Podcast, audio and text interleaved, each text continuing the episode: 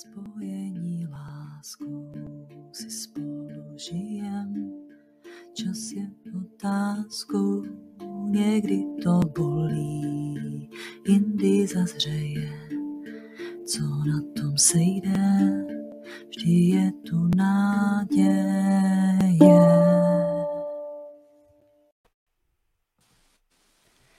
Tak já zdravím všechny, co nás sledujete. Vítám tady Lucí Hruškovou, adoptivní a pěstounskou maminku. A ještě než ji pustím ke slovu, tak bych vás ráda poprosila, abyste nám zase napsali, jestli nás vidíte, jestli nás slyšíte a samozřejmě, jestli budete mít nějaký dotaz, tak určitě ho směřujte do chatu. Já si tady takhle zapnu komentáře, abych viděla, co nám píšete a napište nám třeba, odkaď jste, odkaď nás sledujete ať máme hned zase takový, ono to vždycky pomůže nám, co takhle koukáme na sebe jenom do té obrazovky, tak uh, nám to pomůže se s váma trošičku víc propojit. Tak už tady vidím, že Marie píše, vidím, slyším. Paráda. Tak já hned uh, dám první otázku Lucii. Uh, co vím vlastně o Lucii, tak je, že má adoptivního chlapečka, který mu je 15 let, je to tak, má ho od nějakých 16 měsíců a potom má ještě v pěstounské péči holčičku necelý rok, sedmiletou. Je to tak. Takže to tak asi ano, jenom úvod ode mě. A, a přepinkla bych teď na Lucii slovo, jestli by nám neprozradila ten její příběh vlastně úplně od začátku. Jak to vlastně celé bylo, proč jste se rozhodla jít do osvojení a potom potažmo třeba do té pěstonské péče? Tak hezký večer, já vás tady vítám. Uh, tak uh, já jsem se rozhodla pro adopci, to asi bylo, to mi bylo tak zhruba asi 20 let a nevím, přišlo mi to takový nějaký jako přirozený, že by člověk měl pomáhat a tak jsem si asi od těch 20 let přála prostě určitě jedno, jedno nebo dvě děti adoptovat. No a to jsem teda samozřejmě netušila, že nějak jako biologické děti nebudu moc mít a vlastně ta příčina se vlastně nikdy, nikdy jako nezjistila. Takže nějak leta plynuly, a to už mi bylo nějak, já nevím, asi 35, a to jsem si říkala, že už teda jako je nejvyšší čas, abychom teda něco začali pro to dělat. Takže jsme si došli na nějaký běžný vyšetření, zjistili, že jsem absolutně zdravá, no tak, tak jsme zažádali o adopci. Takže 4. 4. nebo 5. února jsme podali vlastně žádost eh, na prostě úřadě uh, s rozšířenou působností. No a no, začalo takovéto kolečko, dřív to bylo trošku jinak, než je to dneska. Dřív se vyřizovalo nejdříve takové ty zážitkové kurzy, zážitkové víkendy a až nakonec byly psychotesty. Dneska to je, myslím, obráceně. Takže tohle to tak nějak postupně probíhalo, bylo to velmi zajímavé. Já si prostě myslím, že bych to doporučila teda každému jako budoucímu rodiči, ať, eh, který, ať, ať, který má teda zájem o tu náhradní rodinnou péči, nebo bude rodit vlastní dítko, ale rozhodně to bylo velmi zajímavý a poučný. A prostě nás to strašně moc bavilo. No, tak čas plynul a já jsem si psala s rodiči, uh, různě jsem si četovala na adopci.com a tak, různí čekatele, čekali dlouho a tak jsme si tak psali a já jsem si říkala, tak já si ale přece nechci nechat nějaký dítě přidělit, že jo, prostě já nejsem člověk, který by si nechal něco přidělovat, tak jsem si začala tak jako koukat po těch dětech, jestli nějaký nejsou, no a tenkrát prostě, myslím, že na adopci, mm, eh, na, na fodu byla, byla prostě jako děti, které byly možný si člověk, co byl schválený, uh, mohl nějak se požádat, jestli by se třeba k němu jakoby nehodili. Tak, tak nějak to vyběhlo, No a postupně teda jsem si našla touto formou chlapečka, kterému v té době se tam inzerovalo, že mu je, já nevím, 8 měsíců, ale ono už mu samozřejmě bylo víc. No a začali jsme vlastně usilovat o chlapečka Erika. ale ten příběh byl vlastně hrozně komplikovaný a složitý a víceméně jsme chodili i na zážitkový kurzy do kojenského ústavu a můj bývalý manžel tehdy byl retušér a jakousi no, náhodou všechno se děje, jak se dít má, mu prostě přistála na stole fotka malého chlapečka, bylo tam napsáno Erik a bylo to jak, na jakousi kampaň a říkal mi, hele, to je ten chlapeček, eh, který jsme viděli v Kojňáku a zároveň prostě, který, eh, o kterýho asi usilujeme, ne? Co myslíš? A já říkám, to by byla velká náhoda. Tak jsem jako hloupá holka poslala tyhle fotky tam, kam úřednicím, že jo, sociální úřednici a ještě paní ředitelce nebo paní primářce kojeneckého ústavu, no byla z toho strašná, strašná, strašná, prostě strašná strašný průšvih. Uh, vůbec nechápali, kde jsem tu fotku vzala, protože že jo, fotky dětí se nesmí někde jako objevit, nesmí se zveřejňovat, budoucí uh, náhradní rodič nesmí mít fotografie dítěte a samozřejmě to tak bylo. Ten chlapeček na fotografii, který ho retušoval, upravoval můj bývalý manžel, tak, eh, tak to byl náš Erik. A my jsme si ho vlastně takovouhle jakoby, cestou speciální zvláštní našli.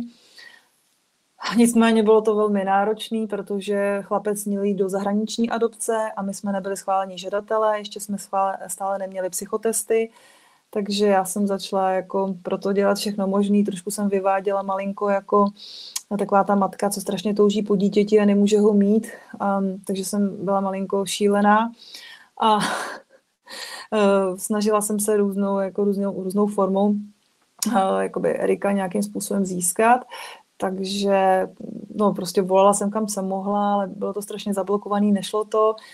Nakonec jsem teda se začala uklidňovat a řekla jsem si, tak hlavně by to všechno dobře dopadlo pro to dítě a tak co bude s náma, tak nějak, nějak to prostě dobře dopadne, taky určitě nějaký dítě třeba budeme mít a ne třeba Erika. Tak jsem se sklidnila, jako jsem to pustila. Došla jsem si teda ještě za nějakou čarodejnicí, no a najednou se ty cesty jakoby spluchodnily a všechno začalo fungovat a do sebe zapadat. A byl to teda proces, vlastně mně to přišlo, že to je, trvá věky, ale najednou mm, vlastně od toho 5. nebo 4. února uh, byl tady Mikuláš 5.12. a my jsme si chlapečka vezli domů, takže neskutečně vlastně rychlá, rychlá záležitost pro rodiče, kteří jako čekají roky na dítě. Můžu vřele doporučit, že když se člověk snaží, a trošku malinko dupe na paty uh, a nenechává to pouze na úřednících, takže si myslím, že to štěstí jako je asi na jeho straně. Eh, takže já bych jako doporučovala nenechat si dítě přidělit, ale to záleží na každém z vás, jak to prostě máte, jakého jste naturalu, já jsem prostě akční, takže já jsem si šla za svým. No, tak tohle já, byla teda... Já. Jenom takže tohle to dodat, mm-hmm. že i já jsem akční a díky tomu máme našeho chlapečka v pistonské péči, takže určitě se nedat a bojovat. Tak, tak přesně. Takže takhle to bylo, takže to byla strašně vlastně krátký, krátký časový úsek, vlastně přesně 10 měsíců úplně na den, kdy vlastně jsme Erču měli doma a bylo to jako úžasný a prostě ten den, kdy jsme si prostě pro něj jeli, byl jeden z nejkrásněj, nejkrásnějších v mém životě, měla jsem pocit, jako když si jedu z porodnice, bylo to prostě úžasný a on byl od, od malička bezproblémový, úžasný, hodný, tichý, co jsem mu řekla, to udělal, neodporoval. Takový to dítě jako na dálkový ovládání, takový to, jak si lidi přejou a myslí si, že tak děti fungují, tak takový prostě je Erik a byl. Já doufám, že mu to vydrží uh, co nejdíl. Takže já opravdu jako si nemůžu na nic stěžovat a, a já si myslím, že takhle úžasný dítě bych asi v životě biologicky nemohla porodit. Jo. Takže asi, asi tohle zhruba. Ano. Aha. Mě by zajímalo, jak jste popisoval, jak ten uh, váš přítel, manžel vlastně ho retušoval tu fotku, jestli věříte mm-hmm. v osud, jestli věříte, že to prostě byl fakt osud, protože já jenom dodám, že já když jsem rodila svoji biologickou dceru jako jedinou, protože potom máme už uh, toho chlapečka pistonského, takže mám jedno vlastně svoje vlastní dítě, tak zrovna když jsem rodila, ona se jmenuje Lucie a my jsme teda nevěděli, jestli to bude chlapec nebo dcera, nechali jsme si to prostě úplně až na ten, na ten okamžik toho porodu. Tak manžel čekal prostě v druhé místnosti, protože já jsem nakonec rodila císařem, byl se tak jako špatný ten můj porod. A zrovna hrála Lucie. Jo, kapela Lucie, písnička Lucie. A můj manžel mm-hmm. to poslouchal a v, tom, v ten okamžik ho vlastně pozvali, ať se jde podívat, že se mu narodila dcera Lucie. Tak to prostě, to bylo prostě mm-hmm. úplně jako hustý. Tak mě jenom mě napadlo, jestli, jak jste to třeba, jestli jste to vnímala, že opravdu ty děti se k nám nějakým způsobem dostanou jako osudově, nebo jestli, jestli to třeba takhle vnímáte, anebo třeba vůbec ne. Takhle absolutně, jak říkáte. Když eh, potom teda už eh, v začátku teda jsem jako furt nevěděla, jak to bude a pak jsem to jakoby pustila, začala jsem cítit, že teda uh, už to bude dobrý a že prostě bude nakonec s náma, tak jsem stoprocentně věřila, říká se, čemu stoprocentně věříte, to se stane. Takže já jsem prostě stoprocentně věřila, že Erik bude s náma. Nikdy v životě jsem ničemu tak nevěřila jako tomuhle, takže já absolutně věřím na věci, které k nám patří, ty si přitáhneme, jo. A takže věřím. No.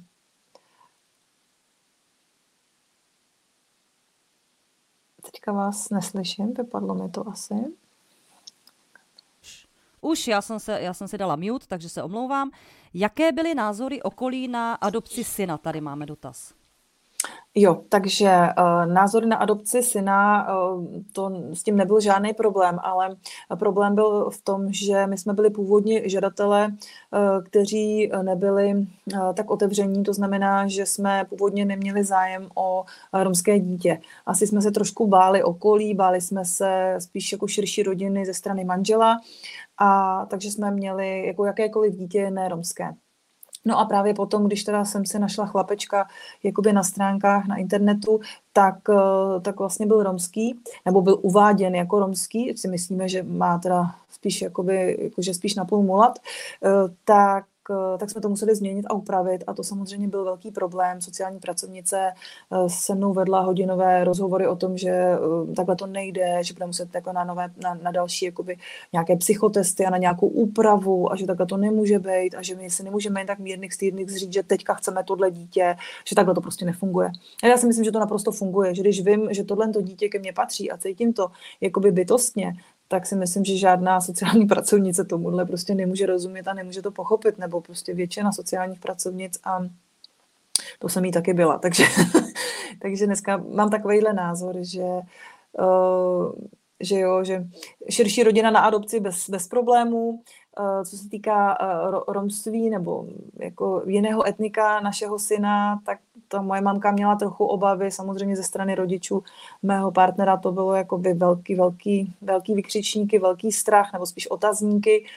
A co se týká ostatních, tak zrovna v té době právě vyšla kniha uh, Rok kohouta, od Terezy Boučkový, takže ta knížka vůbec ničemu nepomohla. Spousta rodičů, kteří právě chtěli eh, jít do náhradní rodinné péče, tak eh, nevím, jestli od toho upustili, ale měli strach a rozhodně teda eh, nechtěli si asi adoptovat romské děti, takže si myslím, že tohle to byla kniha, která fakt moc nepomohla. Takže já jsem zrovna v tom době, v té době, kdy vyšla, akorát jsme byli, byli v tom průběhu toho, že jsme jako čekali na to, kdy budeme schválení, takže jo, trošku, trošku nám to taky dělalo malinko obavy, ale uh, byli jsme rozhodnutí, takže v pořádku. No a jak ho potom teda přijeli ty rodiče toho uh, vašeho manžela, když vlastně ty předsudky tam asi vůči tomu uh, jako tmavší pleti nebo romskému etniku byly a potom jste si vlastně toho chlapečka vzali? No, eh, je to o tom, že Erik je tak, eh, tak hrozně jako milej a příjemný a eh, tím, jak je vlastně vychovaný, dobře si myslím, teda doufám, nebo všichni to tvrdí, tak ho rodina mé, mého jakoby bývalého manžela přijela úplně skvěle, takže hm, tam vůbec není žádný problém. Já si myslím, že už si dneska ani neuvědomují, že je, že je prostě trochu tmavší, takže já si myslím, že jako tím, že jak se chová, tím dokazuje, že prostě je, je v pohodě. Hmm, hmm. Já musím říct, že u nás to bylo podobný, že vlastně uh, náš teda uh, synek pěstounský možná má trošku nějaké jako romské předky, ale jinak jako není to na něm nějak znát. Ale u nás byly předsudky taky vlastně ze strany rodiny manžela. Vůbec jako, že si vezmeme do pěstounský péče chlapečka, a jakože prostě jakýho fracka budeme mít a že se o něho teda rozhodně nebudou starat a prostě fakt to bylo takový jakoby až zlý, ale byly to hodně ty předsudky, jo, že jakmile jsme si ho potom vzali a zjistili, že to je v podstatě normální dítě, který OK, tak někdy nemá úplně vhodný chování, někdy víc křičí a někdy je víc emotivní a tak dále, ale prostě je to normální kluk, který se zajímá o svět a je hravej a tak dále, že jako hodně změnili. Jo, je tam pořád takový lehký jako odstup. Třeba jsme se o tom teď s manželem bavili, že jeho tatínek si hodně hraje na takový to, že třeba s tím naším pěstonským synkem nejde jakoby veřejně ven, Jo, že asi by nechtěl přiznat, jako nebo se s někým jako bavit veřejně, OK, to není můj jakoby sy, syn nebo vnuk, ale když je jako doma a prostě jdeme na nějakou oslavu nebo něco, tak ho úplně bere úplně stejně, jako by to byl náš syn, takže kolikrát je to o takových jako, jako předsudcích a, a takovým nějakým jako zastaralým nějakým myšlení, hmm. jo, že to dítě není jako naše, není to ta naše krev, tak prostě úplně takový jako nesmysl, jo, co, co, jak, jak to může vlastně ovlivňovat lidi. Hmm. Tak uh, já bych se zeptala, uh, vy jste si ho brali, když mu bylo 16 měsíců, byl vlastně v kojeneckém ústavu. Mm-hmm. Jestli ten kojenecký ústav třeba, jestli, jestli jste vnímala, že za něm, na něm zanechal nějaké jako následky, Jo, říká se, že ty děti jsou tam ponechány v těch postýlkách, že nepláčou, že, že, jsou, jo, že mají třeba hodně ty emoce takový jako, jakoby zaražený, v podstatě jsou takový emočně třeba plochý, že třeba neznají pračku, jo, že neznají takový ty běžné věci, tak jestli jste se třeba tady s nějakýma takovýma věcma na začátku jako potýkali, jo, že třeba byl opožděný ve vývoji a tak, a jestli třeba vnímáte teď v těch jeho už 15 letech, už je to puberták, že jo, asi v 15 letech, jestli si sebou pořád jako něco, něco jakoby nese. No, tak uh, Erik, co se toho týká jeho zdravotního stavu a tak nějakého psychiky, tak on byl vlastně, když jsme si ho jako, když jsem si ho byla vyzvednout ten první den, tak byl takový jako strašně smutný. Měl takovou tu pusinku do toho obráceného U, takže mm, a takový vážný. No a od té doby, co jsme si ho vlastně vzali a byl u nás, tak do té dne se prostě rozářil a, a, prostě pořád se usmíval a smál a byl hrozně jako veselý a působil strašně šťastně, takže měl atopické exém, má nějaký alergie, takový to, co prostě, to je určitě buď je to geneticky, nebo je to a nevím úplně přesně, že jo, jestli, jestli to má daný jako genetikou nebo čím, takže to jsou takové jako drobnosti, který má. A jinak uh, on, on vůbec neměl, prostě on je takový jako úplně jako dokonalý, jediný teda, co co jako má, tak si kouše nechty a to si kouše vlastně od té doby, co to jako by šlo, nebo co pochopil, jestli se tím nějak uvolňuje stres a zkoušeli jsme různé jako věci, jak tomu zamezit a nic na to nefunguje, ani pepř, ani laky, ani rukavice, no je prostě no, no jediný, když se dá rukavice na noc, tak to je jediný, co se nekouše nebo přes den, ale to chodí furt v rukavicích, takže to je šílený, tak to je jediný, co jako má.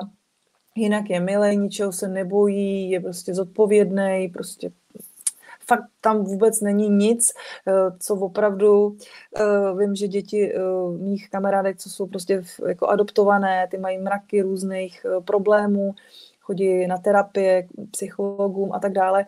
Erik nic takového nemá, jo, takže mm, asi, asi neskutečně jako šťastný, šťastný dítě a já nevím, možná by byl úplně šťastný třeba i kdyby byl jako v ústavu, že by prostě byl dál, pokračoval by úplně v pohodě, protože on je neskutečně jako, má hrozně jako šťastnou povahu. Jo, tak, tak právě uh, já jsem jako adoptivní matka neskutečně šťastná a vlastně vůbec nemůžu říct nic, co by jako těch 16 měsíců na nějak zanechalo, protože vím děti, které se třeba berou ve, ve třech měsících z ústavu, mají spousta, spousta problémů a Erča prostě nemá jakoby nic, kromě toho kousání nechtu, takže to je takový, že uh, no, jakože skvělý.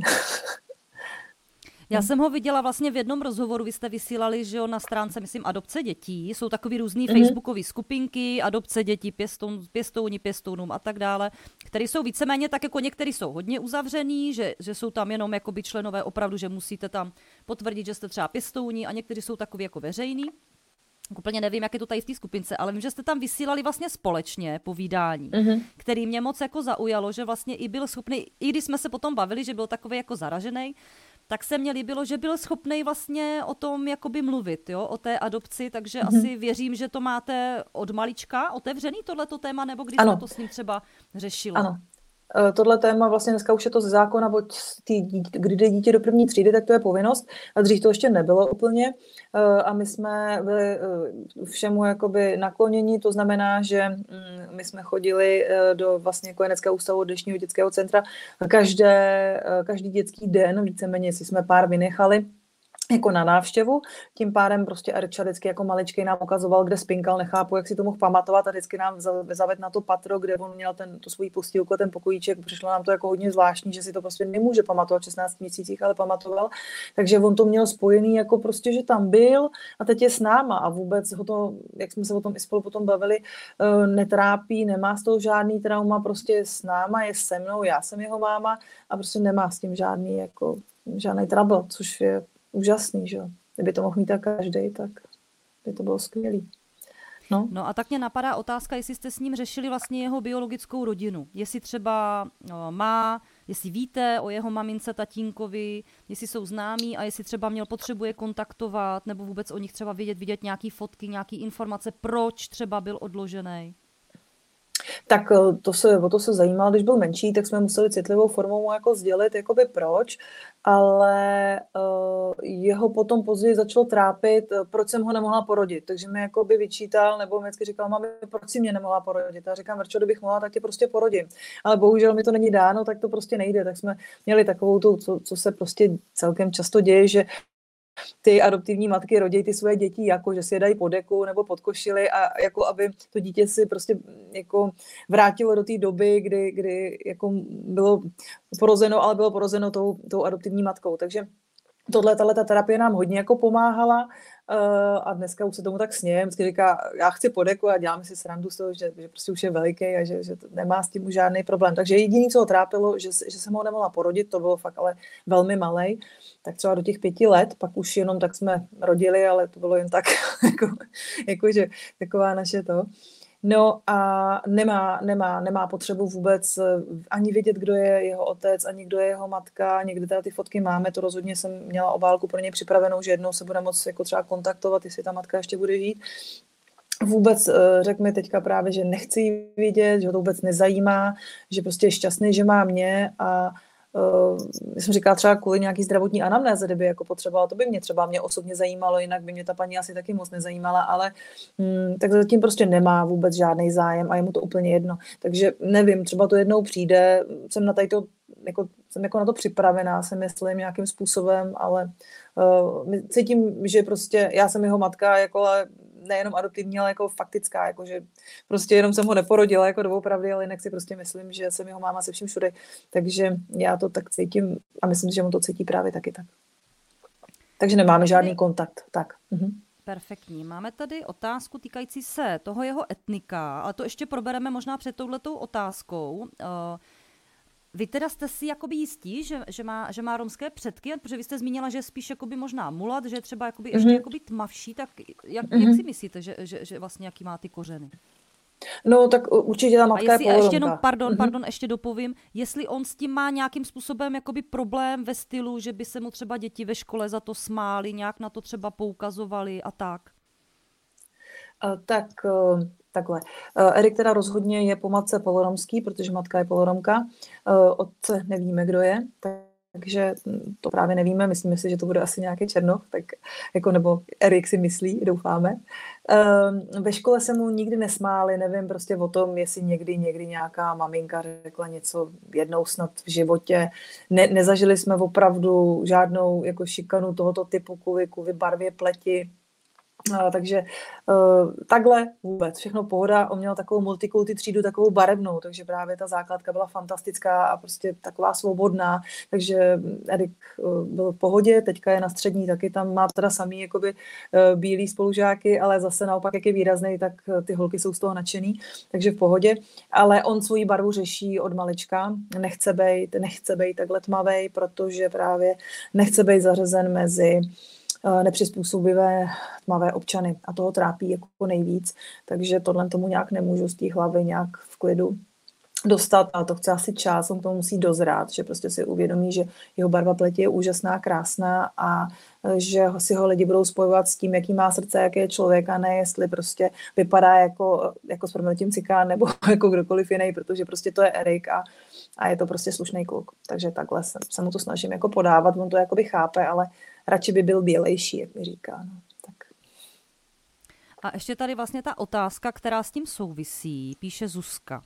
Na, škol, mm-hmm. na školení nám bylo řečeno, že se má podporovat identita, kořeny, etnika. Četla jste romské pohádky, pouštěla písničky, tance a podobně, protože přece jenom on tu matku teda poloromskou má, takže mm-hmm. nějaký ty romský předky tam má, tak jestli jste to třeba trošičku no. jako řešili, to romské etnikum, jestli jste se o tom bavili a tak tak my jsme chodili na takové různé jakoby akce s adoptovanými romčaty eh, a vůbec s adoptovanými dětmi. Naštěvovali jsme muzeum v Brně eh, romské kultury a tak dále, takže jsme se snažili to v něm malinko podporovat a dávat mu najevo, jako aby nezapomněl, jaký má kořeny, ale on o to neměl nikdy zájem. Takže já jsem jako třeba i se snažila, jestli by třeba neměl zájem se naučit romsky, já teda bych pro mě už je, jako jazyk jsou pro mě problém, takže já, já to asi nejsem schopná, ono to nezajímá. Takže Erik nechtěl, já jsem mu to nebránila, já jsem za začátku jsme se jako snažili mu to malinko jako tlačit do hlavy, ale bylo vidět, že on fakt nemá zájem, on prostě nechce. Takže tak jsme to nechali ble, be, jako být, nechali jsme to na něm, jo. A já myslím, že prostě nechtěl, tak ho nebudeme tlačit, jo. Takže nechala jsem to svobodně. Já si myslím, že by se měl svobodně rozhodnout a kdykoliv se svobodně rozhodne pro cokoliv, uh, tak to je prostě na něm, no. Tak, já se zapnu mikrofon. Já se radši vypínám, aby tady nebyly nějaký uh, ty moje zvuky. Uh, Teď by mě zajímal ten rozdíl uh, mezi tou adopcí a tou pěstounskou péčí, protože vy máte vlastně teda ještě holčičku v pěstounské péči necelý rok, sedmiletou. Mm-hmm. Tak jestli nám ještě povíte ten příběh uh, tady té holčičky, jak jste se k ní dostala a potom se trošku ještě povívám, uh, pobavíme o tom pěstounství a třeba jak vnímáte ty rozdíly v praxi. Tak jak jsem se dostala ke své pěstoun... k pěstounství. Eh, no tak eh, s přítelem eh, jsme si tak jako říkali, že by bylo asi dobrý ještě k Erčově mít nějaký děcko, ale měli jsme představu spíš tak si vzít začátku holčičku mezi 4-6 lety, nejprve do pěstounství s možností adopce. Takže takhle jsme to jako měli, protože já jsem se vždycky pěstounství bála, bála jsem se právě problém, asi jsem si to přivolala, právě jsem se bála problematických rodin těchto dětí. Takže Slyšela jsem různé příběhy a řekla jsem si, že já musím mít jenom adopci, že abych tohle nedávala a asi jsem si to tak nějakým způsobem jakoby přivolala. Ale v plánu jsem prostě měla, nebo jsme měli holčičku okolo prostě pátého roku s možností do adopce. Jo, určitě takhle jsme to chtěli. Nicméně v, době, v té době jsem nastoupila na OSPOD, kde jsem si moc přála pracovat, kvůli tomu jsem si taky dodělávala vzdělání. Byl to vlastně můj sen taky nějak tak od, okolo toho 20. 30. roku jsem strašně moc chtěla eh, dělat náhradní rodinnou péči a pomáhat dětem. Uh, jo, nebo pomáhat rodičům uh, jako objevit své děti a určitě teda samozřejmě ty barevné děti, které nemohou najít uh, tu rodinu a jsou často dlouho v ústavech. Takže takhle jsem si přála pomáhat. Takže eh, jsem, jsem se objevila na tom ospodu, ale bohužel do náhradní rodinné péče jsem se nedostala, tam to místo bylo obsazené, takže jsem byla nejdřív jako klasická sociální pracovnice, to mě absolutně nebavilo a pak jsem teda skončila jako kurátorka pro děti a mládež. Eh, to už bylo malinko lepší, ale nicméně mm, a práce prostě nebyla pro mě. Ale zpočátku vydržela jsem tam nějakou chvíli a chodila jsem prostě se podívat do různých ústavů a tak dále, takže mě zaškolovala kolegyně, No a přišli jsme do jednoho ústavu a tam jsem se seznámila s malou holčičkou, eh, které v té době ještě nebylo ani sedm let. No a ta holčička moc toužila eh, jako po rodině. Rodiče oni neměli vůbec žádný zájem, eh, měla za ní, oni zájem pouze širší rodina, která si jednou za dva, za tři měsíce brala v sobotu na prostě odpoledne, na oběd a tak. No, takže mm, tak jsme tak přemýšleli a říkali jsme s přítelem, že bychom si jako ji zkusili vzít jako do hostitelské péče jakoby na víkendy, tak jednou za měsíc třeba. Vím, že eh, hostitelská péče se samozřejmě jako provádí, ale v pozdějším věku, tak okolo 10 až 12 let. A tak jsme si řekli, když nám to prostě úřad povolí, tak to zkusíme.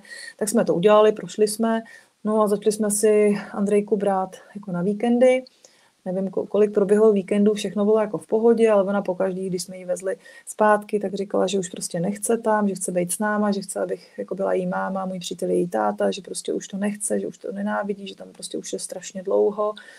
No a tak to na nás jako zkoušela a my jsme si říkali, no to takhle nejde jako jednoduše, to prostě bychom museli pořádně probrat a to takhle, to by asi tak ne, jako ne, nám neprošlo a to takhle nemůžeme strašně narychlo a tak.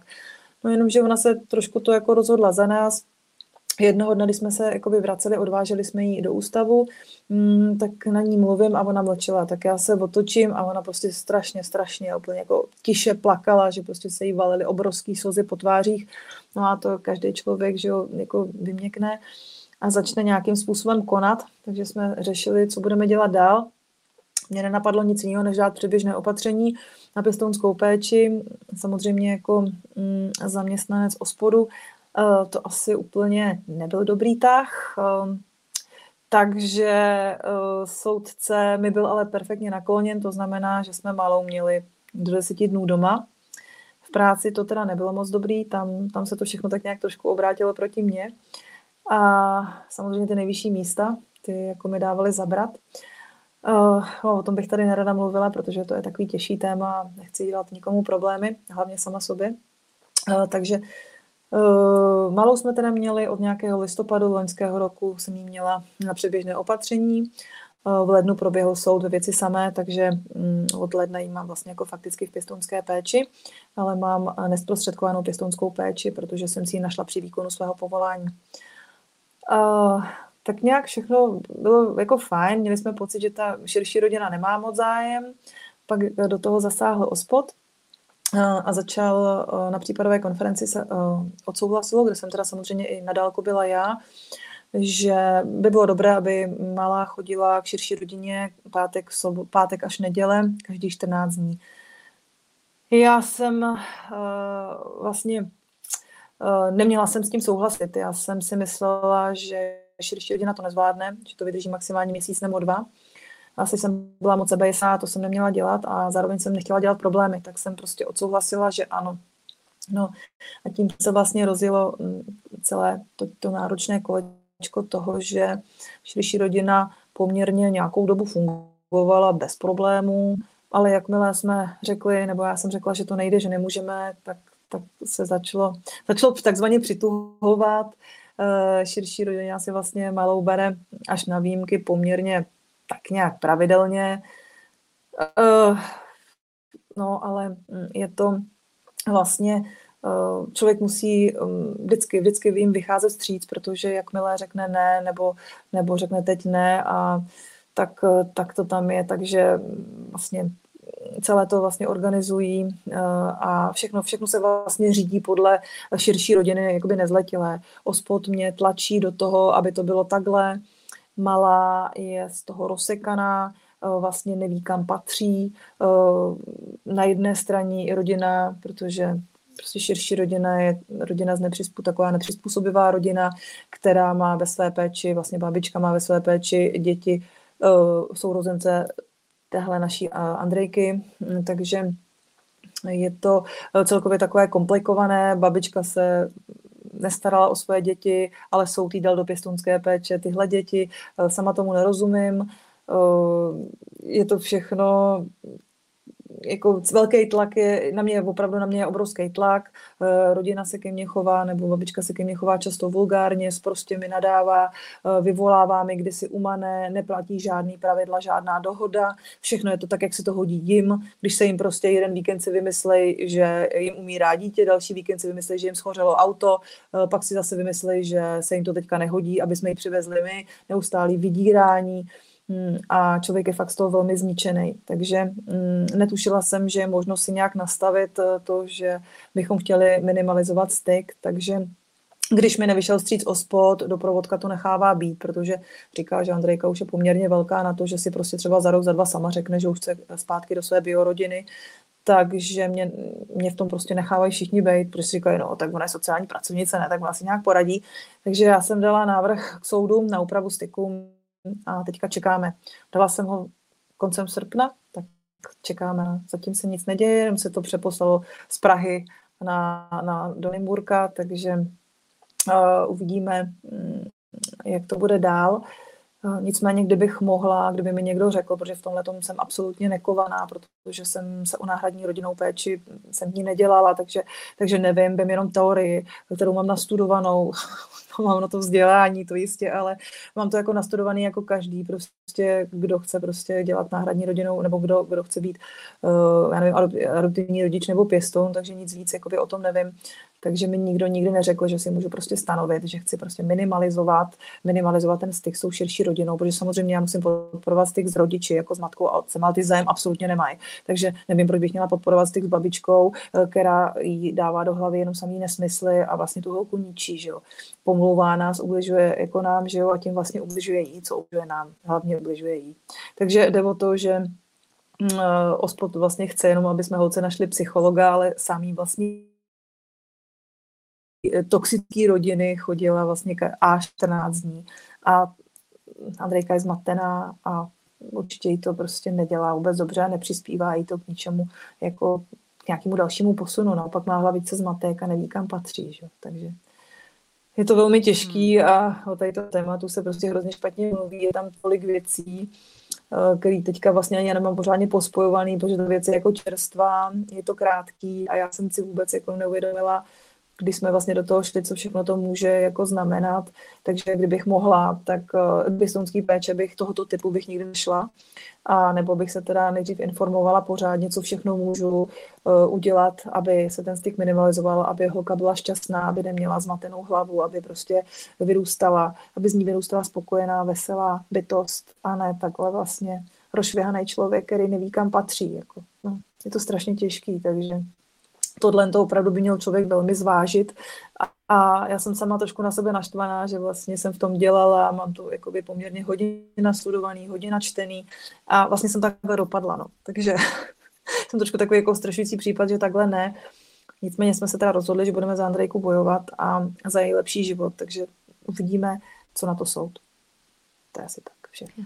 To tady vlastně s tím asi souvisí ten dotaz a kde je právo dítěte, co soud by nepomohl, takže vy to řešíte rovnou soudně. Takže ospod vás spíš teda, co ano, pochopila, ano. tlačí do těch styků, aby jako Ten si myslí, že mm, prostě ano. Uh, je dítě maximálně spokojený, když se kontaktuje úplně s takovouhle rodinou, která ano. v podstatě nefunguje, přespává u vás, je totální jako střídavá péče, že jo, zmatek, prostě uh, mm-hmm. což prostě ani jako klasická střídavá péče podle mě jako není vůbec dobrý jakoby konstrukt, to dítě nemá vůbec jako nikde domov, že u tatínka, u maminky a teď je tam ještě takhle šir, širší rodina, tak to musí být docela dost jakoby galimatiáš. Takže jsou, co jsem pochopila, vás spíš tlačí jako teda do toho, abyste tam, ty kontakty byly pravidelnější a vy teda teď se obracíte mm-hmm. na mhm. soud, abyste to měli soudně upravený, že to bude jakoby minimalizovat. minimalizovat. No. Mm-hmm. A jaká je třeba vaše Já představa, jak jste si to No, jak byste si to ideálně představovala? Třeba jak, jak častý ty kontakty? No, tak já jako si myslím, že širší, širší rodina jí vůbec není k žádnému prospěchu, jo? tak maximálně ty sourozenci, ale takový to, uh, takový to zlo, co dělá jí babička, to fakt bychom mohli nejradši vypnout. Takže já bych ho minimalizovala, abych to chtěla jednou za tři měsíce, jako s tou širší rodinou, jako s babičkou a s těma sourozencema, to nevím. No. To, to vím, že jako Andrea by jako ráda viděla, že k ním má vazbu, ale co se týká těch jejich eh, tet a babičky a těch jiných, kdy každá vyvolává prostě různý, v různý časy a vypisuje SMSky a vlastně vás vydírá a tlačí eh, k nějakým dalším krokům a prostě vás zahání do kouta, to je naprosto šílený a prostě není to v žití. Takže já bych chtěla tohle to všechno stopnout a chtěla bych prostě udělat ten styk teda jednou za tři měsíce eh, a bez, absolutně bez přespávání, už žádný přespávání, protože tohle vlastně pozbývá jakoby pěstunská péče smysl, že jo, to to tam jako, to, to, to nebude fungovat, jo? To, to, to, to je špatně. Takže mm, já bych ráda, aby to, tohle to ospod jako pochopil. Ospod to nepochopí, nechce to pochopit, uh, protože jak každý, každý ospod funguje trošku jinak. Uh, ale takže prostě budeme muset rozhodnout soud a nevím, doufám, že prostě soud v Nymburce neznám nikoho, kdo tam, jak tam fungují uh, ty soudci, tak doufám, že bude rozumný, no, protože hmm,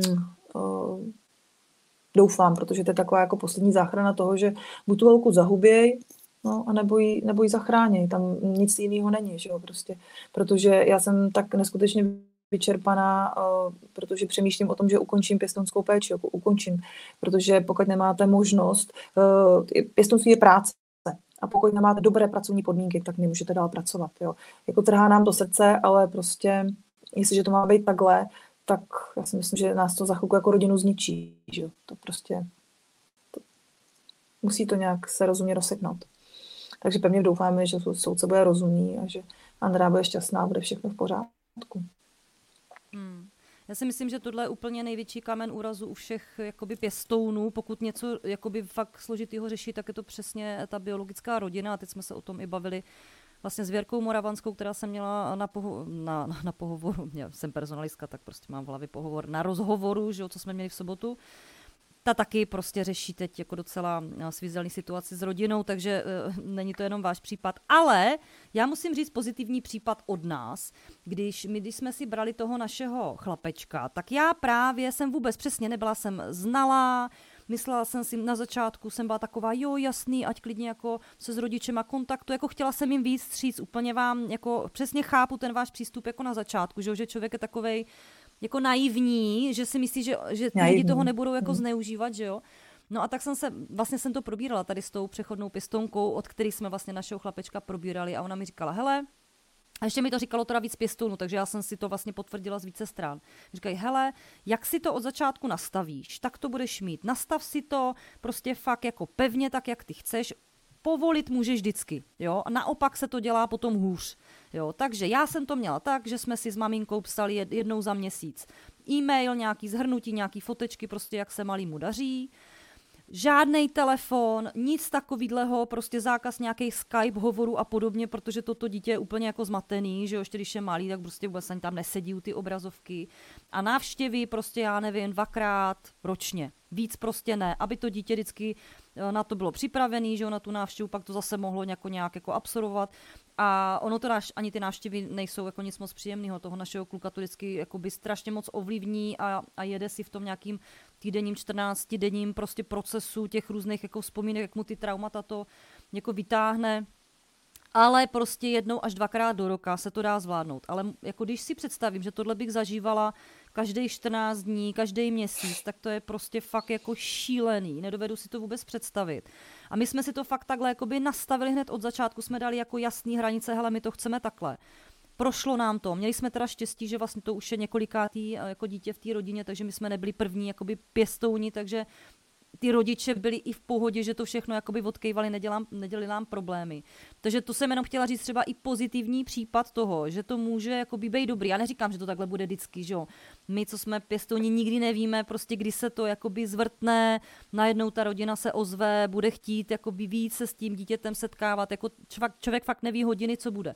Ale za ty dva roky, jak to máme nastavený, tak musím říct, že to máme nastavený jakoby dobře, nikdo nám netelefonuje, nikdo nám nevocapuje, nikdo nás neotravuje, pošlu maila, E-mailem se domlouváme na, na nějaký ty mm, setkání, ty děláme vždycky na neutrální půdě, hmm. takže ani ne u nich, ani ne u nás, vždycky někde v nějaký herně. Mají hodinu, prostě aby se potkali, většinou to organizuje buď doprovodka nebo ospod, který teda je jakože úplně super, ospod, takže tam máme velmi dobrý vztahy.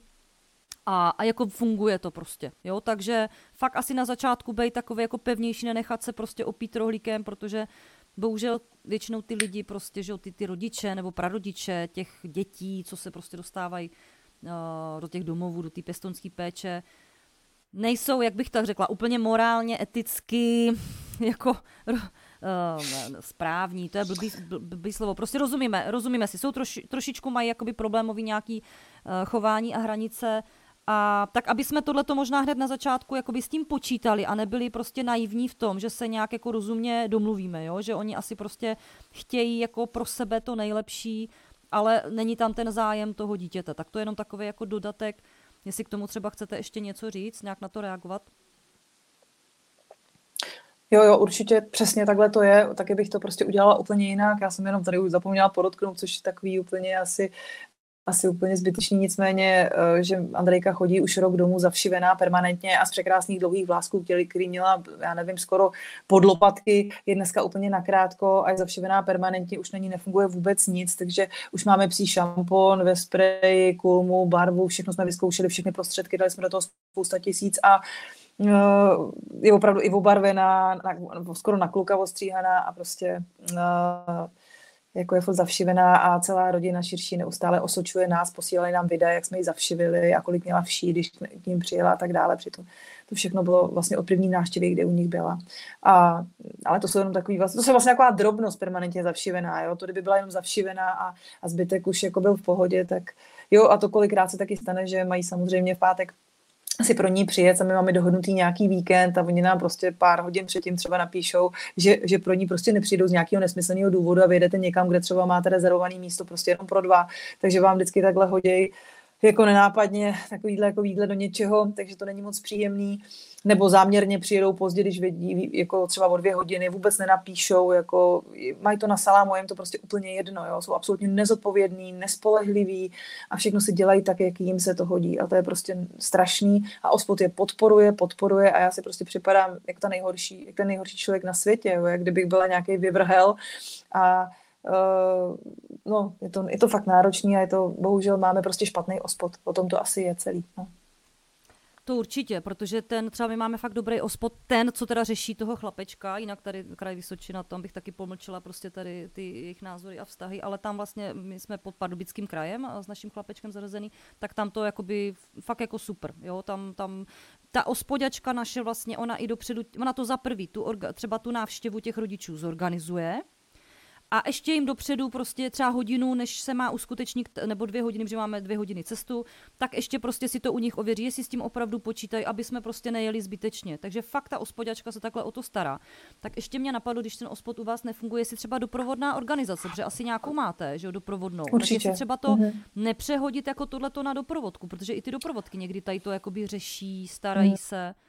No, no, víte, doprovodka je skvělá, ale je taková pohodová, takže tato, tato tak má jako tak lehce, tak, tak trošku jako lang sám bych řekla, že a nepůjde, nepůjde s tímhle ospodem jako do křížku, nepůjde, protože ten ospod to je tak drsná sociální pracovnice, že jako mám, mám z ní teda vítr já, já si myslím, že z ní má vítr každý, takže já bych strašně ráda, aby jsme tuhle tu sociální pracovnici mohli vyměnit, ale nevypadá to, takže je to jako hrozný a to teda nám dělala šetření, my jsme přestěhovaný eh, od února tady na tomhle místě a myslím si, že už tady byla sedmkrát, tak já mám pocit, že ona snad chodí každý tři týdny, jako jo, nebo šestkrát tady byla stoprocentně, takže uh, to si myslím, že první půl rok musí chodit nějak minimálně každý dva měsíce, myslím, že jo, už nevím, jak to bylo přesně, takže já jsem z ní úplně vyčerpaná do toho doprovodka, takže nám prostě furt sem někdo leze a furt nám tady někdo dvě, tři hodiny dřepí, jo. takže nulový soukromí, a je to fakt velký zásah, eh, to pěstounství velký zásah do soukromí a do toho, do té rodiny. Takže by si hmm. měl každý počítat, ale je to opravdu smůla. Já jsem opravdu měla štěstí na úžasný, úžasného kluka do adopce a holčička je skvělá, ale prostě bohužel uh, ta rodina, a já jsem si to špatně nastavila, určitě jsem velmi pochybila v tom, uh, v té benevolenci ze začátku, jak jsem chtěla být prostě v pohodě a myslela jsem si, jo, tak to bude dobrý, oni, oni zájem vůbec neměli, tak teďka to nebude jiný. No samozřejmě, že to je jiný. Ještě samozřejmě pracují s dalšíma organizacemi, který, který se snaží rodinu sanovat, jo. Sanovat rodinu, jak mohou sanovat něco, co sanovat nejde. To je prostě úplně, já se tomu musím smát, jako já vůbec nechápu, jak, jak v téhle zemi může někdo sanovat něco, co se sanovat prostě nedá. To jako můj mozek nedokáže pochopit a já si myslím, že to je snad úplně i trestný, jako jo, něco takového udělat prostě a ničit život dítěti, jo, to mi přijde opravdu hrozný. Já už se omlouvám, já už nechci dál se jako rozčilovat, protože tohle to téma je teda fakt hodně náročný. Ne, tak je to jakoby ze života pěstounů, jo. Já si myslím, že to přesně jak tady píše Ilona. Všude stejné, všichni bojují za biorodinu. Ospo, doprovodka, soudy. Co chtějí pěstouni pro dobro dítěte, nikoho nezajímá. Jo, je to prostě bohužel takhle jakoby nastavený v mhm. zákoně, že jo, že ta biologická rodina má jakoby přednost. A myslím si, že tohle je věc, která by se fakt jakoby měla uh, měnit a proto i takhle jsem si vás pozvala i vím ten váš příběh, že, jo, že je takový problematičtější, protože si myslím, že by se o tom jako mělo mluvit veřejně, že opravdu to nemáme jako jednoduchý. Všichni vidí, to, že to děláme, jakoby, že teda pro peníze, jo, že si na tom vyděláváme a nikdo neví, nevidí přesně, co je, co je zatím. A já bych jenom doplnila, jak jste říkala, že vlastně tu ospodačku tam máte teď furt. Já si úplně nepamatuju ten první půl rok, kolikrát u nás byla, ale myslím si, že párkrát. A teď vlastně ona má nějak povinnost jednou za půl roku přijet, takže my se mm-hmm, vidíme jednou minimálně. za půl roku, což mm-hmm. úplně pohoda a s doprovodkou se vidíme jednou za dva měsíce, což se dá a máme taky perfektní vztahy, takže my, my jsme to fakt jako na to, jak jsme měli ten začátek těžký, jak než jsme vůbec se dostali k tomu chlapečkovi, což bylo peklo prostě zase u nás, tak prostě my to teď máme úplnou jakoby pohodu tady v tom, takže to, to jsem za to teda opravdu vděčná. A tady ještě píše Jitka, změňte doprovodku, dobrá doprovodka se postaví za vás a bude to řešit. Tak možná i tohle je vlastně možnost. Aby to nebyla, no, jako jak jste říkala, taková langsám, ale já si myslím, jako, já, stát já si jako myslím, že doprovodka je jakoby dobrá, ale že prostě nechce se jít do křížku s touhle ospoděčkou, protože to je, já nevím, je. no, to, je to fakt jako masakr, takže se jí do toho jakoby nechce, ona mi dobře radí, jo, ale mm-hmm. vždycky mi dobře poradí a pak řekne, no stejně už je tolik, kolik je, ona když se rozhodne prostě za rok, za dva, tak ona pak už k té rodině, tak vy se tady trápíte a snažíte a možná je to úplně zbytečný, no tak to je takový, jako, že jo, takový jako plácání, pak řekne, ne, jako budeme mít zase nějakou případovku, uděláme případovku a tam to všechno jako otevřeme, pak to zase jako utichne. Uh, no ale teďka víme, že bude ten soud, tak asi, asi to teďka necháváme být, že prostě jo. se uvidí, jak dopadne soud, že teďka asi nemá smysl nějak něco organizovat, když vlastně uh, každou chvíli by měl být soud, no, takže uvidíme.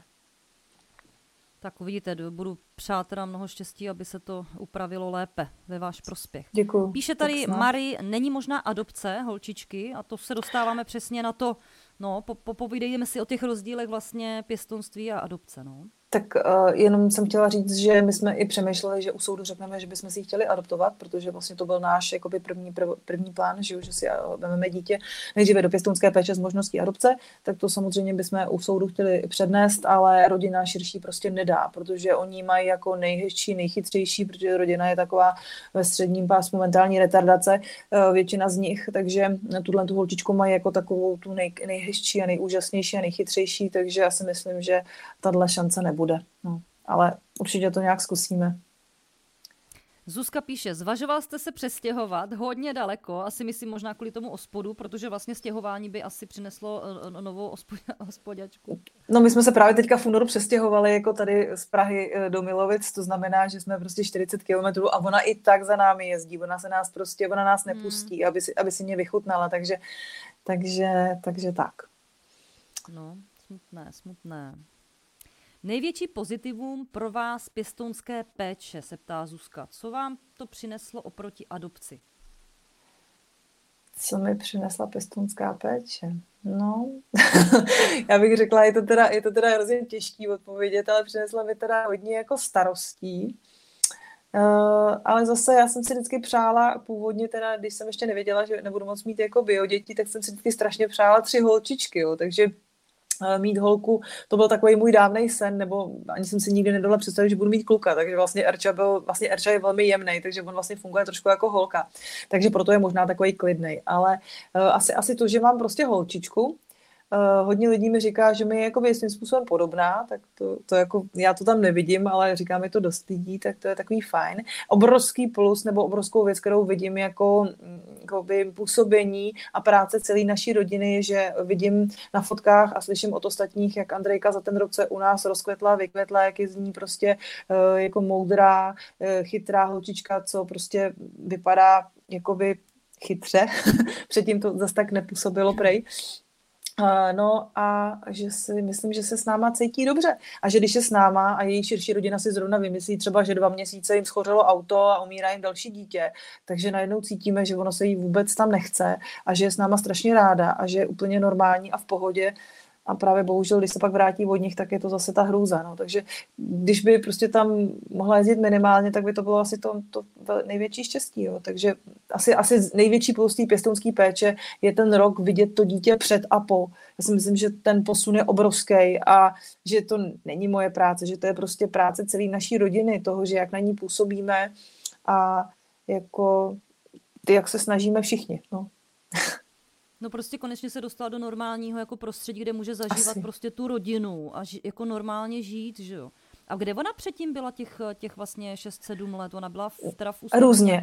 V různých, různých ústavech, eh, byla v různých ústavech. Chvilku byla z rodiny, než byla, než se nějak narodila, byla chvilku s matkou, pak ji odebrali, pak byla chvilku v ústavu, pak byla zase s matkou a s otcem. Otec opustil matku, takže asi do třech let byla potom jakoby s matkou No a pak matku to přestalo bavit, tak dala děti do ústavu a oni putovali z jednoho do druhého. No.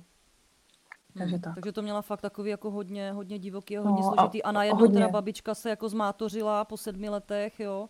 No babička, ona totiž má v péči ty dvě děti, pak si nakonec vzala ještě tu jí mentálně retardovanou sestru, takže už má vlastně tři a Andrejku by jako nezvládli už, no, takže eh, to už jako nechtějí. Tu, tu už by chtěli mít jako princeznu v pěstounské péči, kterou si budou brát, jak, jak se jim to bude hodit. Tak tak to jako pocituju. No. Hmm.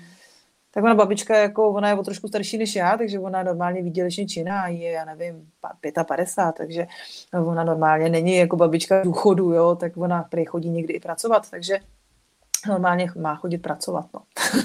a jelikož těch dětí má hodně, tak já si myslím, že ani moc nemusí. No, že oni to tak mají zařízený. Takže klasika.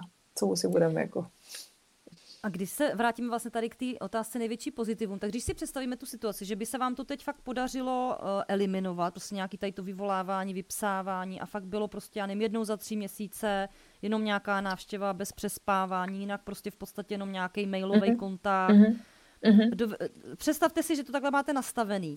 Mm-hmm. Uh, jak byste se jakoby cítila jako pěstounka a No, jako dovedete si to takhle představit, že by to už byl jako opravdu šťastný společný jo. život, že byste neprocházela takovýmhle terorem? Jak to, ano, ano, tak začala bych si před, eh, začala bych se asi cítit zase jako člověk a svobodně. Ještě bych teda ráda furt jako změnila tu uh, sociální pracovnici, což asi není možný. To by bylo takový to, že vlastně doprovodka jakoby je pohodová, s tou máme vlastně jakoby dobrý vztahy, až na to, že není prostě akční, není akční jako já, ale jako fakt pohodářka. Takže, takže to je dobrý. No a její návštěvy jako mi nevadí, a nebo je třeba někdy i vítám a sociální pracovníci bychom mohli vyměnit, uh, tak by se mi úplně nejvíc ulevilo. Jo? Takže kombinace toho, to bych asi chtěla ale moc, takže by bylo prostě fajn, kdyby soud byl rozumný a dopadlo to takhle prostě třeba uh, jako jednou za dva, jednou za tři měsíce, že by si prostě rodina vzala na pár hodin někam a šli se prostě někde projít a pak by nám ji zase vrátili bez přespávání, tím by se vlastně všechno, všechno by se vlastně jako srovnalo a ten vliv by byl minimální, ona by se cítila jako v rodině, přestaly by jí ty její děsy, ona má ještě nějaký děsy, běsy, prostě má hrozný sny a většinou vždycky, když se vrací od nich, tak prostě má strach, že nemůže najít náš dům, že já jí vlastně opouštím, že její máma jí říká, že jí nechce a tak dále, a tak dále. Takže prostě to se jí, to se jí točí tyhle sny uh, poměrně často hodně podobného rázu. No. Hmm, to je smutný, no. Já si pamatuju, když jak náš chlapeček jako reaguje, jo, když se setká s biologickou rodinou a toto máme prostě jednou, dvakrát do roka, takže takovou pravidelnost, to, to musí být fakt strašný, no. To vám jako no. nezávidím, přeju moc štěstí, aby to teda klaplo. A ještě Děkuji. mě napadá, jak vlastně si sedly ty vaše dvě děti. Jedno je teda adoptovaný, druhé pěstonské péči, mají mezi sebou že nějaký už věkový rozdíl, nějakých šest let, že jo, něco takového. Tak jak si třeba, jak si sedli? Sedm, jak to no. Sedm. Uh, no, tak uh, já si jako myslím, že začátku to bylo jakoby dobrý. Uh, potom bych řekla, teďka ta situace je taková trošku malinko vygradovaná tím, že Uh, můj syn si prostě myslí, že jako Andrea chce spíš do té svojí jakoby biologické širší rodiny, takže jí jako to malinko jako vyčítá, protože mě bere prostě jako mámu, jako nejlepší mámu že na světě, takže moc nechápe, jako jak to ona může vůbec takhle cítit. Prostě říká, já prostě vůbec mě moje matka nezajímá, jak můžeš to jako takhle, jako nebo mě vůbec tady ta rodina nezajímá, jak můžeš to vůbec takhle, když podívej se, jak se k tobě chovali, byla si v ústavu, takže on prostě vůbec nechápe, jak ona to takhle může cítit. Jenomže prostě ona eh, vlastně tu rodinu zná. Ona tam vlastně chvílema žila a jediný, kdo si ji na chvíli bral, jo, když matka se na ní úplně vykašlala, byla vlastně ta babička a ty její tety. Takže jako je to o tom, že vlastně ona jim asi za tady to málo musí být nějakým způsobem vděčná, nebo to tak jako asi u nich je. A on to Erik to nedokáže pochopit, takže tady vzniká právě rozkol mezi dětma. Eh, a taky samozřejmě Erik na ní žárlí, že já si ji věnuju, protože potřebuje jako velkou péči, co se týká učení. Taky se s ní samozřejmě učí, tak ho to taky moc nebaví, protože se musí taky učit, že jsou to taky ty klasický, eh, potom už ty sourozenecký, jakoby rozepře. Jo? Ale největší problém je v tom, že uh, si prostě myslí, že mě jako mámě ubližuje, když vlastně chce preferovat svoji jako biorodinu. Jo? tak takhle to on jako, tomu strašně vadí a z toho prostě vzniká u nás ten největší rozkol a ten největší problém. No. Hmm. Tak, Zuzka píše a už teda asi mm, tak nějak budeme vysílat hodinku, pomalu to asi stočíme k závěru, si myslím, že ty hlavní témata jsme probrali, takže si ještě vás napadá nějaký dotaz, určitě ho napište. A Zuzka se ptá, jestli máte čas eh, na sebe, nějak si vyčistit hlavu, co vám vlastně pomáhá se tady toho všeho maglajzu, chaosu, který, ve kterým jste teroru, tak nějak se srovnat, abyste mohla normálně žít fungovat. No tak já mám skvělou práci, kterou miluju, prostě to jako peču, peču prostě o starý lidi, o seniory, takže tam mi strašně moc pomáhá k tomu, eh, prostě, abych se z toho dostala. Zároveň miluju sport, takže uh, ráda běhám, ráda jezdím na kole a máme zahradu, takže jako na ní pracuju, takže práce, práce, práce a zase takováhle fyzická práce mi pomáhá k tomu, abych si vyčistila hlavu. Takže tohle to mi hrozně moc pomáhá k tomu, abych se cítila líp. Takže já potřebuji sport a vypnout a zaběhat si, zajezdit si na kole a nebo se prostě jít jenom projít a vůbec na nic nemyslet, tak to mi moc pomáhá. Zahodit mobil, nečíst žádný zprávy od širší rodiny, to nám hrozně moc pomáhá jako všem. Takže to si myslím, že to je prostě takový všelek, sport, pohyb, eh, jako výlety, příroda, to tady máme okolo nás bohatě, takže si myslím, že co se týká těchto věcí, to je, to je fajn. Tak už jenom, aby dobře dopadl ten soud a bude nám dobře. Teď tady žádnou otázku nevidím, tak možná mě ještě napadá taková jedna ze závěrečných otázek. Co byste třeba doporučila náhradním rodičům, kteří do toho vstupují, ať už třeba do adopce nebo pěstounské péče, možná můžete to i rozdělit, protože máte eh, ty eh, obě zkušenosti. když do toho vstupují, co byste jim tak jako doporučila z těch vašich zkušeností, na co se připravit, co si nachystat, jo? Vemte to asi za, za, za konec, jaký, jaký uznáte za vhodný. Tak, eh, já si myslím, že pokud je člověk jako hodně tolerantní, tak se prostě k může rozhodnout pro to pěstounství. Ale já teda jako, já jsem člověk, který jako samozřejmě doporučuje adopci, protože vlastně to dítě je jako vaše, žádná šílená rodina vám do toho nebude vlastně nikdy žvanit, ani nikdy vlastně tu rodinu ani nemusí vaše dítě, ani vy nemusíte nikdy vidět. Takže to je taková ta pohoda, to bezpečí toho, že eh, vlastně adopce je vlastně dítě vaše. Uh, takže já jsem jako zastáncem adopce, nicméně mm, teď jsem prostě zároveň i pěstoun takže se k tomu musím prostě postavit čelem. Já bych všem doporučovala, ať, eh, ať si vše pečlivě zváží, eh, ať si to řádně promyslí, ať si to nastudují, ať eh, jsou v kontaktu, když chtějí být pěstouny s někým, kdo už to dělá dlouho, kdo vám fakt poradí, kdo je prostě z toho života, z té praxe, jo. Ty sociální pracovnice, jo, tak třeba některý jsou fajn a můžou vám i dobře poradit, ale já si myslím, že nejlepší, když vám poradí prostě fakt pěstoun, který to dělá dlouho a ať jste na všechno řádně připravený. Samozřejmě asi člověk se nemůže vždycky na všechno připravit úplně, ale ať do toho nespadnete takhle. Nikdy už bych nechtěla jít do ničeho takhle bez hlavě. A i když jsem to myslela třeba dobře, jo, ale opravdu všechno pečlivě, pečlivě zjistěte, proskoumejte, nenechte se oblbnout rohlíkem, a fakt, eh, fakt, fakt komunikujte s lidmi, kteří prostě jsou buď dlouhodobě, mají adopci jakože dlouhodobě, anebo jsou třeba a mají děti v adopci a zároveň prostě mají děti i v pěstounské péči, to je nejlepší a, a mají těch dětí víc a mají třeba i biologické děti. Je to prostě nejlepší chodit na různá setkání, to vám taky strašně moc pomůže, otevře oči.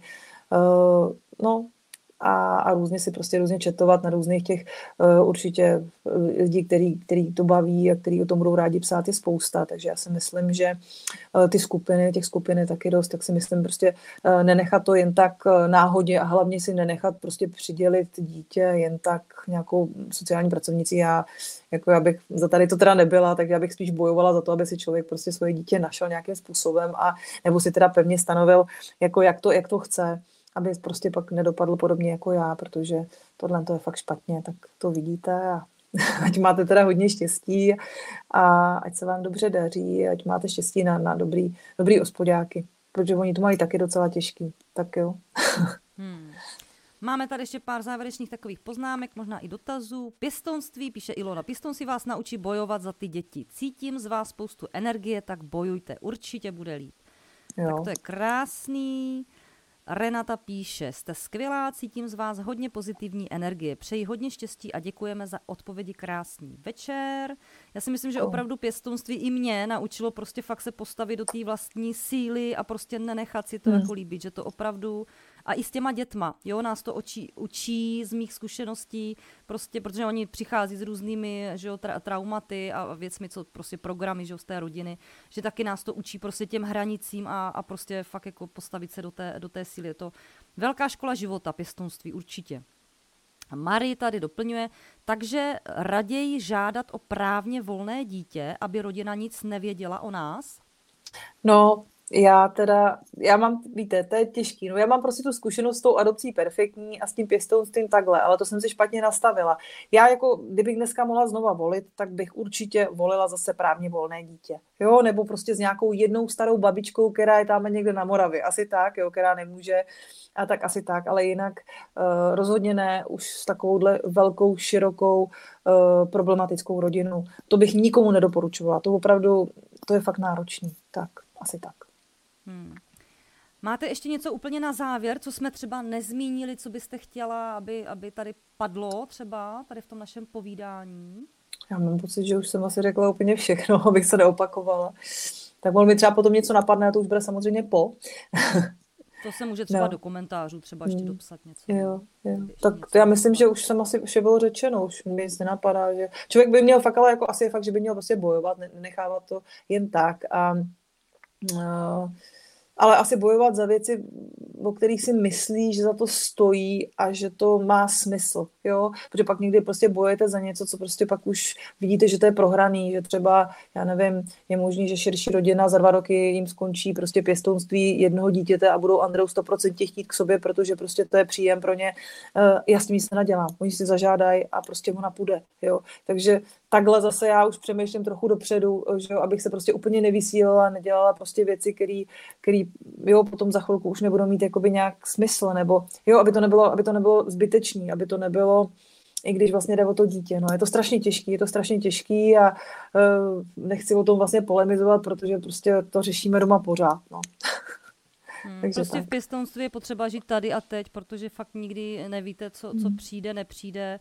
Že teď to dítě tady máme, děláme pro něj prostě to nejlepší, nastavíme si co nejlíp hranice, aby to pro nás bylo co nejpříjemnější a prostě necháváme to tak nějak trošku osudu, no. Jestli to dítě s náma půjde třeba celý život, že jo, anebo holce bude muset vrátit, to už prostě asi jako nejsme, nejsme schopni jako ovlivnit, no. Takže, ale prostě pořád je to o tom, aby nám v tom bylo jako dobře, aby jsme se úplně jako neutavili, protože přesně mm-hmm. tak můžeme dostat na totální hranu vyhoření, že jo, a, a to vlastně taky neprospěje jakoby nikomu. No. Takže za mě, třeba z mých zkušeností, já pořád si dělám taky přesně koničky, různý sport, chodíme tancovat s manželem, jezdím i různě na dovolený, třeba i sama, prostě fakt věnuju ten čas i sama sobě, abych někdy si jakoby nevyčítala, že třeba jsem se tady věnovala nějakým dětí. Je to krásně, je to poslání, je to nádhera, ale já chci pečovat i prostě o sebe a o svůj jakoby nějaký vnitřní a psychický klid. Jasně a nezanedbávat se. Jo? Takže to si myslím, že, že je velmi důležité, aby jsme prostě potom v tom nevyhořili, protože ty, ta psychická náročnost, emoční náročnost mm-hmm. je prostě složitá. No. Nejenom jako když pečujeme o to dítě, ale prostě i pokud je tam ta, ta biologická rodina a ospod a tak dále, to, co jsme se tady bavili. Takže prostě pracovat i na sobě. No. Tak mm-hmm. jo, tak já vám moc děkuji, dotazy už tady nemám, já vám moc děkuji, hodinku mm-hmm. krásného vysílání. Děkuji za vaše prožitky, zážitky, inspiraci pro ostatní. Přejeme, určitě budu mluvit za všechny, bylo nás tady nějakých 15-16 chvílema, taková, taková pěkná sešlost, takže myslím si, že mluvím za všechny, že vám popřeju hodně štěstí, aby vám to dobře dopadlo. Ten soud, když nám potom třeba napíšete, že, že to třeba dopadlo uh-huh. nějak a že to máte upravený, budeme rádi, ať vidíme nějaký pozitivní případ. A já uh-huh. už sem dám závěrečnou znělku a s ostatními se budu těšit zase na příští vysílání za 14 dní. Takže jenom ještě přepinknu na závěr, Lucko, na vás slovo, jestli chcete ještě jenom na závěr se nějak rozloučit. Mějte se moc hezky, držím palce všem. tak jo, naschledanou, tak hezký jo, večer. Se. Naschledanou. Naschle. Moc vám děkuji za zhlédnutí videa a jestli se vám líbilo, můžete ho sdílet, lajkovat, komentovat a šířit dál, aby se dostalo k dalším dobrým lidem a budu ráda za vaši podporu, protože tento projekt vytvářím sama na vlastní náklady, pomáhá mě marketačka tak, aby jsme na to měli peníze. Moc krát děkuju.